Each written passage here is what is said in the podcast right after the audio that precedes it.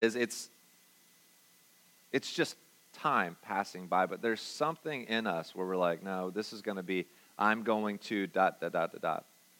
This is going to change. 2019 um, was maybe great, or for some, it was, this year sucked, right? And I'm looking forward to a new year, right? And a new day. And so I just want us to, to anticipate that. But as we've looked at, at hope and we've looked at joy, uh, we've looked at peace, and today we look at, at love and what, what this is and how there's this wholeness uh, in all of these through Christ. I just invite you now just to stand.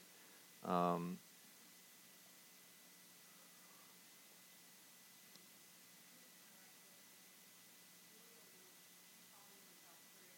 oh, yeah.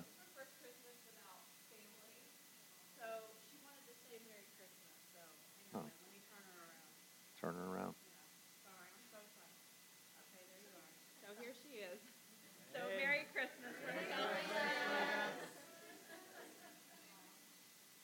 right. So we're talking about love today. So this is an incredible, difficult time for mom. Yeah.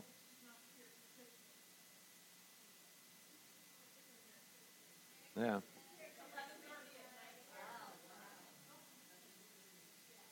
So. Merry Christmas. So, yeah, no worries. All right. And so we're going to do this again. This is liturgy, it's call and response. I say the non bolded, you say the bolded. And again, it's about heart position. It's not about these words. That, We've talked about this before. I mean, the songs that we sing, we can just sing the words, or we can maybe even sometimes not sing the words and let the words impact us. All right. And so I just encourage you with this as well. Uh, just to take in what we're saying. And so, God, in the waiting and the tension,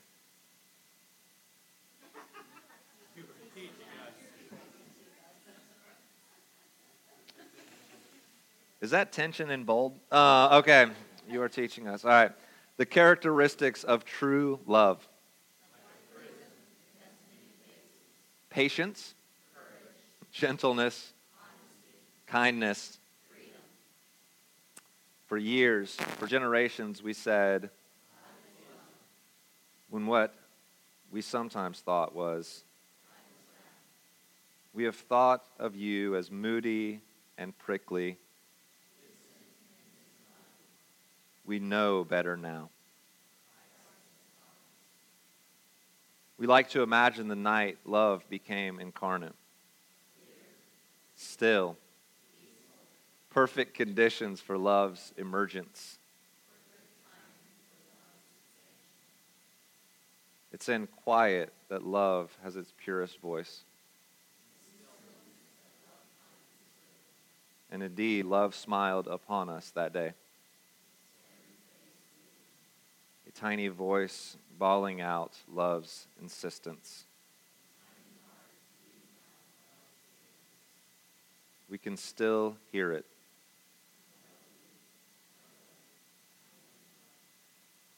Pray with me. Our Father, who art in heaven, hallowed be your name. Your kingdom come, your will be done, on earth as it is in heaven. Give us today our daily bread. Forgive us trespasses, as we forgive those who trespass against us. Lead us not into temptation, but deliver us from evil. For thine is the kingdom, and the power, and the glory, forever and ever. Amen. Can be seated.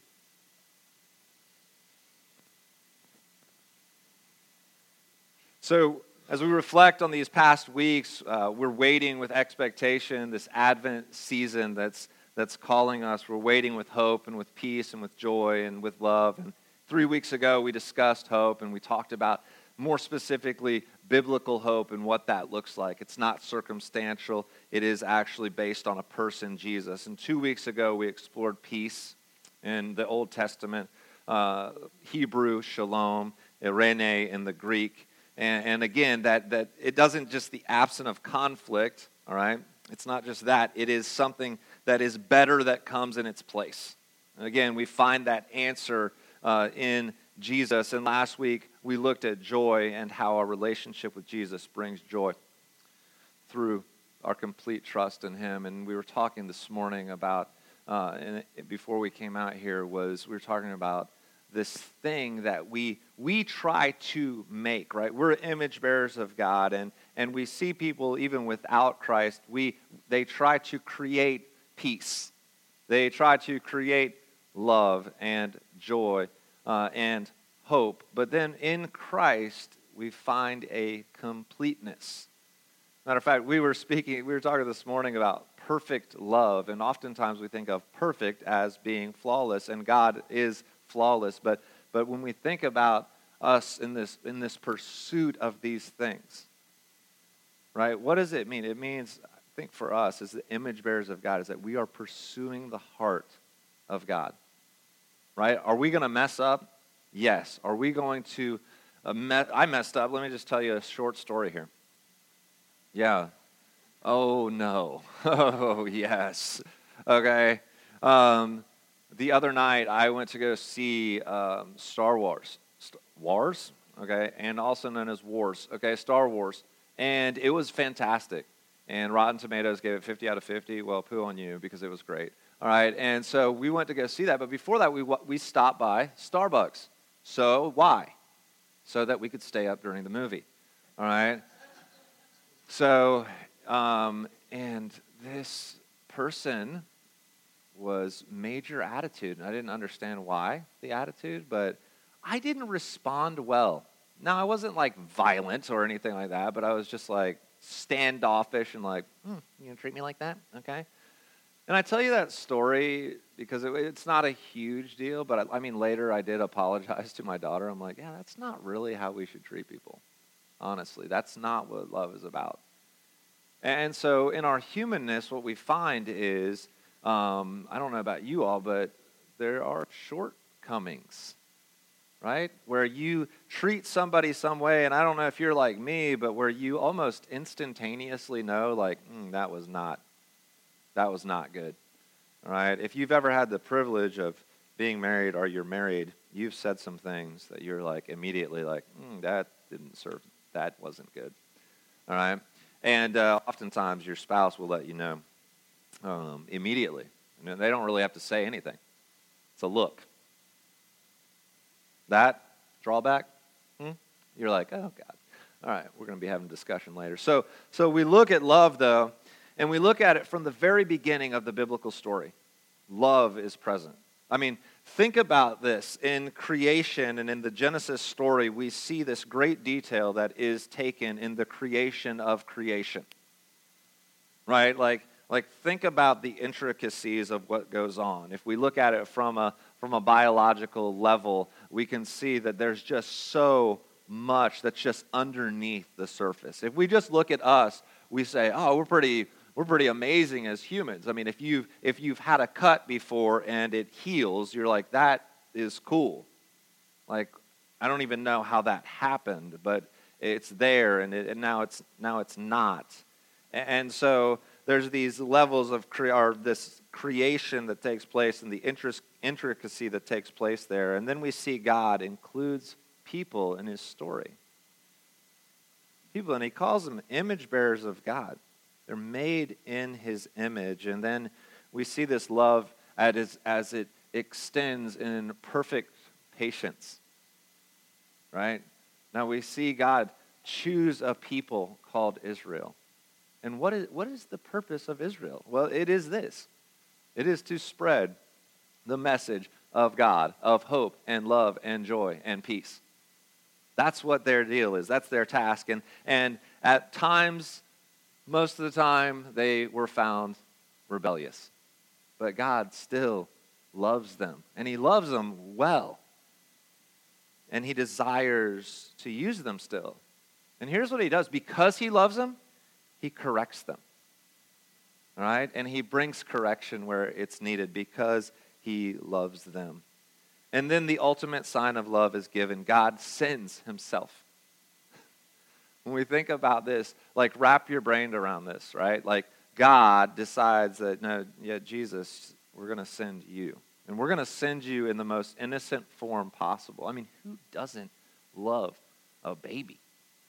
Like, they're just pretty cool especially we can hand them back to people. All right? Um, and, so, but they're cool, man, right? And, they're these, these little innocent things that are going to be formed over the next years, and you get to see this happen, right? And, and so we think about, um, you know, he's born to this virgin girl named Mary. And Josh and I were talking about earlier this week. I mean, you know, not that we're going to deify Mary, but God, what a, what a responsibility. Like, think about that.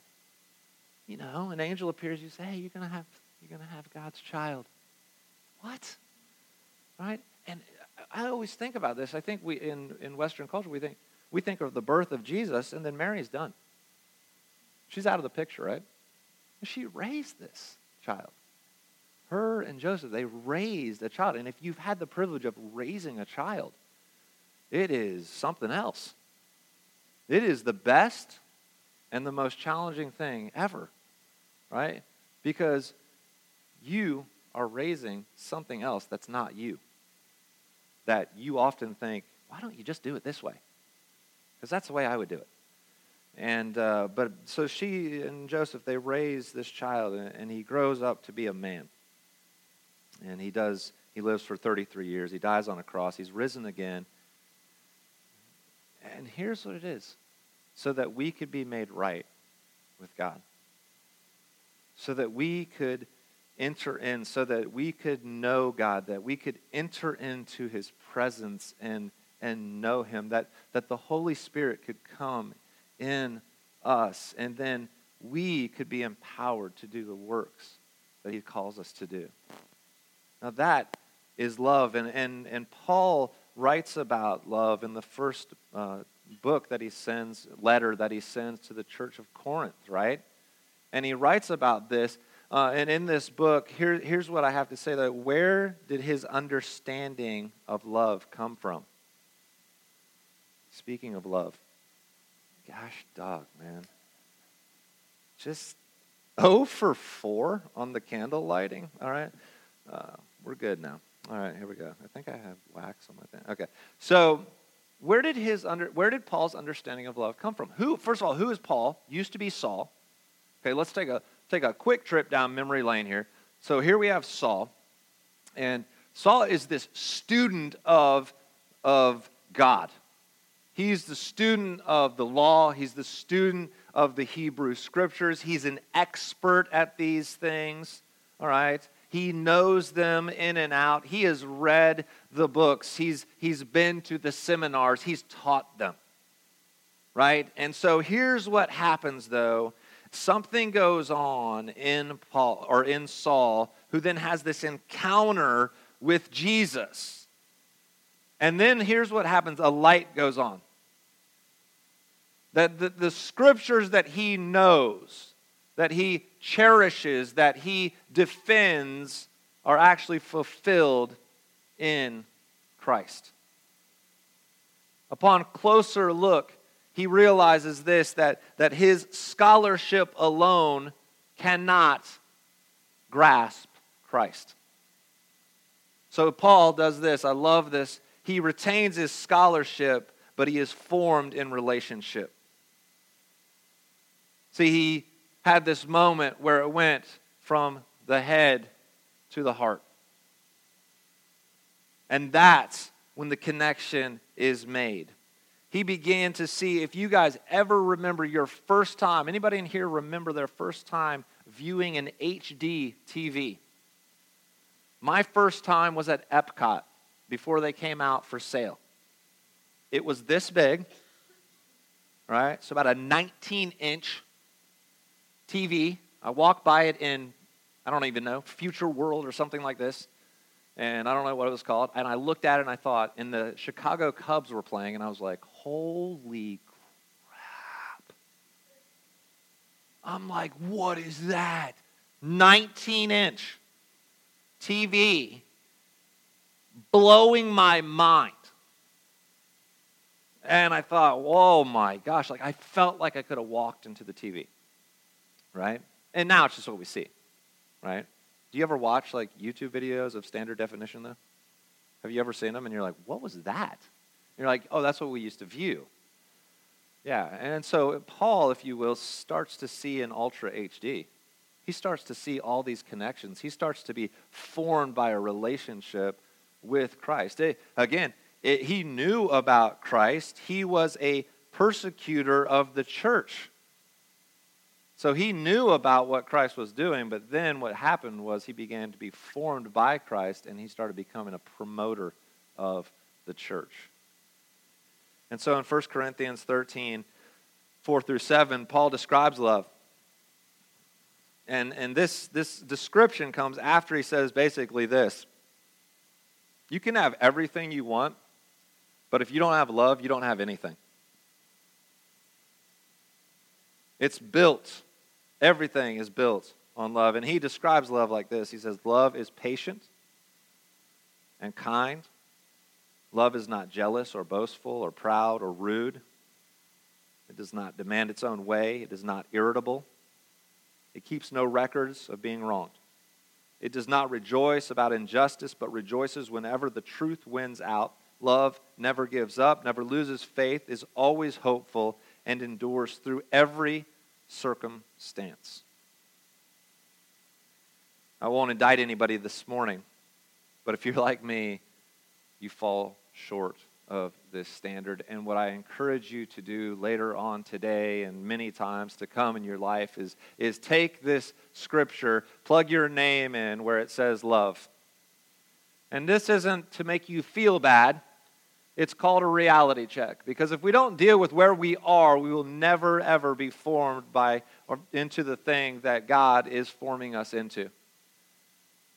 Because we will make excuse, yeah, but they did. Yeah, but she was rude to me, so that gave me permission to be. But if we plug our name in there and we say, Andy is not jealous or boastful or proud or rude, disqualified. Thursday night, got that disqualified. I was proud and I was rude. Right? I was not kind. I was demanding my own way. I was irritable. I did keep a record of wrong from the drive through thing to the drive through window. Um, and so here's the deal we have to have relationship we have to have transformation happen in our hearts. Paul writes from a place not of pure scholarship, he writes from a place of interaction with Jesus. He writes from a place of being absolutely wretched to being absolutely in love with Christ. And so he sees this in the life of Christ, though. And that's when he talks about it. And Jesus, because Jesus talked about love a lot. I don't know if you knew that. All right? Uh, can we please silence our watches? I'm just kidding, Ryan. Calm down. All right. So in uh, I'm just checking. So in uh, in Matthew 22, Jesus uh, he says this in Matthew 22, 37 through 40. Jesus replied, "You must love the Lord your God with all your heart, all your soul, and all your mind. This is the first and greatest commandment. The second is equally important: love your neighbor as yourself." The entire law and all the demands of the prophets are based on these two commandments. Now, you may be asking this morning, well, who, who is my neighbor? I get who God is, like, but who's my neighbor? Oh, yes, you actually literally are my neighbor. I thought I was like, I'm like, is Julia coming back up? What are we doing? Okay, so, and so who's my neighbor? But I think sometimes Again, if you're like me, sometimes when we ask that question, we're not asking the question who my neighbor is to expand, we're asking the question to contract who it is. Right? So, so define for me who my neighbor is.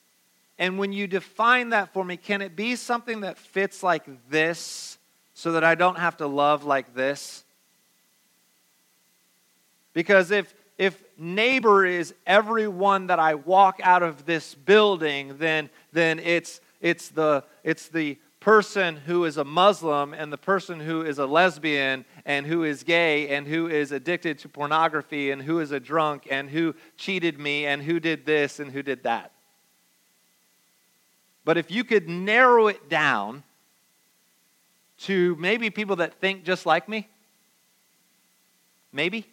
And then if we could subtract a few, and definitely not, definitely exclude the people that have done me wrong, then I'll, I'll accept that as my neighbor. But what does that mean? Because I believe that Jesus' love came to love and impact every single person. Everyone. Bless you. And in Matthew 5, Jesus actually expands on this. He says this Matthew 5 43 through 48. You have heard the law that says, Love your neighbor and hate your enemy. But I say, Love your enemies. Pray for those who persecute you. In that way, you will be acting as a true as true children of your Father in heaven. For he gives his sunlight to both evil and the good, and he sends rain on the just and the unjust alike. If you love only those who love you, what reward is there for that? Even corrupt tax collectors do that much. If you are kind only to your friends, how are you different from anyone else? Even pagans do that. But you are to be perfect, even as your Father in heaven is perfect. I love this picture. What does it mean? Well, what does it mean to love well? Does it mean that then because of that, do I just do I lower my standards? Do I do I do I have to then accept their lifestyle? Do I have to accept that this person is an alcoholic? Do I have to accept that? No. Love is not saying that. Love is simply meeting people where they are and walking beside them. That's what love looks like. We live in a polar, I don't know if you guys noticed, we live in a polarized time where instead of talking to one another, we just yell across streets. Instead of going in the coffee shop at the corner yelling from, you just continue to yell over to the other side. Instead of having a discussion, we have a shouting match. And here's what I want to encourage you, church, is this love people well. It doesn't mean that you have to agree with everything that they say, but you can love them well.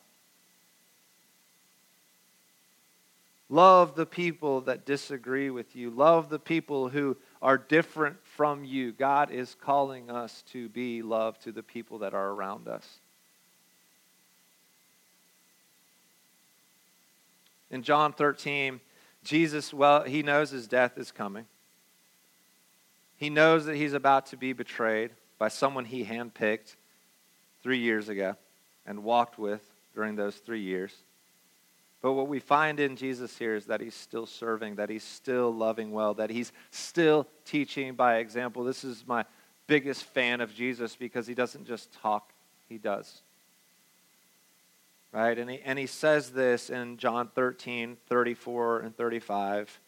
So now I'm giving you a new commandment love each other just as I have loved you. You should love each other. Your love for one another will prove to the world that you are my disciples. Jesus says, Love each other. And then what we have to say, what does it look like then? What does it look like? We can go back to that First Corinthians passage and we can find what it looks like. And, and we can go here to John 15. It says this There's no greater love than to lay down one's life for one's friends. You are my friends if you do what I command. I no longer call you slaves because a master doesn't confide in his slaves. Now you are my friends. Since I have told you everything the Father told me, you didn't choose me, I chose you. I appointed you to go and produce lasting fruit so that the Father will give you whatever you ask for using my name. This is my command love each other. Love each other. What does that mean? Because I think we make love cheap, right? Man, I love that pizza. I love this table. I love this new iPad, man. I love this. And then we say, I love you to our spouse. we just named five things that we love. just want to challenge us. What does it mean to actually love people? The people that are around us, the people, and I mean not the ones that we get along with, the people that drive us insane, the people that in your life have caused turmoil How do you love those people well? And I believe the, the answer is we can only love them via the power of Christ. But I want us to think about this that your story you're an image bearer of God joined with Christ. I mean, it's really an unstoppable story, right? It doesn't mean that everything's just going to go smooth in your life. You're never going to be sick again. You know, you're never going to have any problems. You're never going to do this. You're going to have these issues. But it's an unstoppable story because you, you have decided, you said, yeah, I'm going to take my own life. I want to give it to Christ. It's, not mine anymore. I'm going to join my life with the everlasting life found in Jesus Christ. That the Holy Spirit, I'm going to invite the Holy Spirit to come empower me to make me more like God. I'm going to allow transformation to happen. I'm going to intentionally try to love people well. The people that uh, drive me nuts, I'm going to make it my, my mission to love them well and it might not be returned. And I'm not loving people well so that I will get something in return. I'm loving people so that they might know Jesus Christ. Because the people you love well may never return anything to you. But you're doing it because that is what God has put on your heart and then you have to say this the chapters of your life that, that you wish you could take away, that you wish you could erase, the things that you've written down in your story that you wish that you wouldn't have done. But take them before God and say, God, you can have these. I want them gone. They're gone. They're erased. They're not any, there, there anymore. Here's what we do we learn from them and we move forward. We keep our eyes fixed on God who loves us in spite of us. You see, it's through grace and mercy that you're forgiven. It's through Christ that your story is being renewed. You are made a new creation. You can breathe in the hope of salvation in Jesus Christ. You can know true peace in the storms of life. You can experience joy that doesn't end. You can love well because you are loved well. If we open up to Jesus, if we open our lives up, if we truly make ourselves available to Christ, I believe that we can experience healing of deep wounds, deep heart wounds that have taken place in your life. Things that you thought were gone are still there. I believe as we open our lives up to Christ, that Christ wants to take that, that you don't have to carry that. Part of his loving you well is bearing your burdens. And he does it with open arms. So you can experience healing in your mind, in your heart, and in your body. You can experience healing in your soul. God loves taking care of his kids.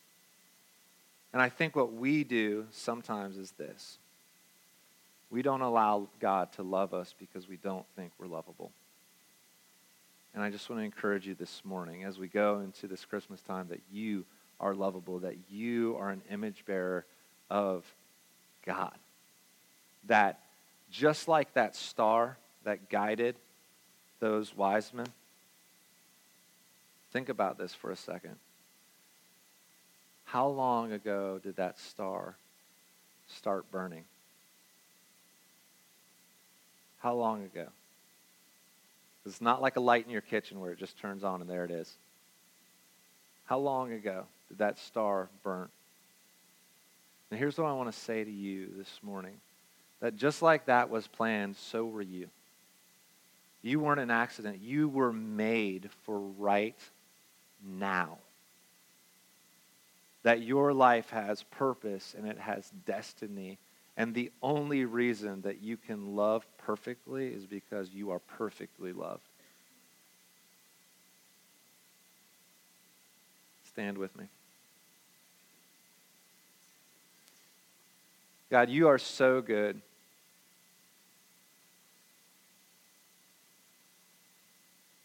You are so good, God.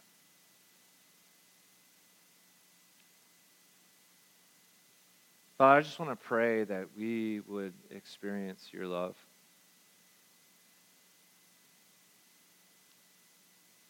God, even right now, God, for those who are empty, God, I pray that you would come and that you would fill them.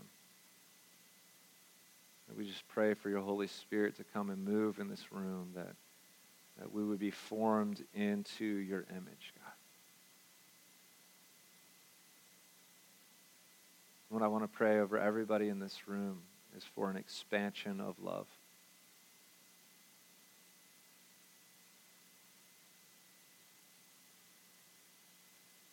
I want to pray that our motive would be love. And that we would love well.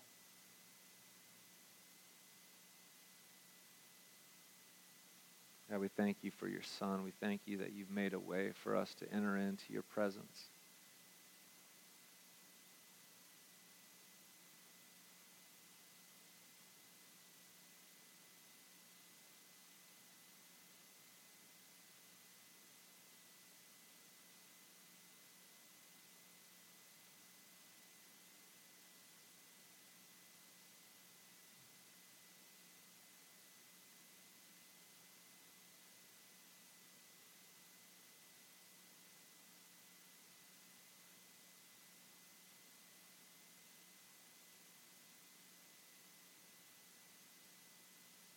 just thank you that you love us deeply.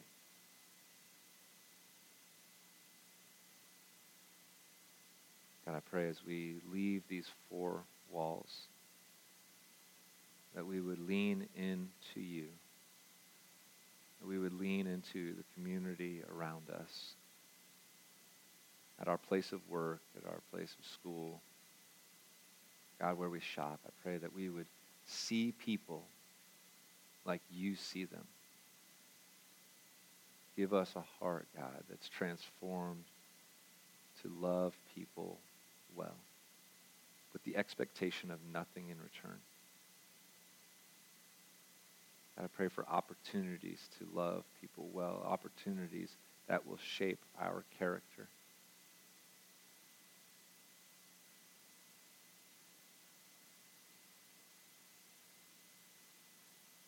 Jesus' name. Amen.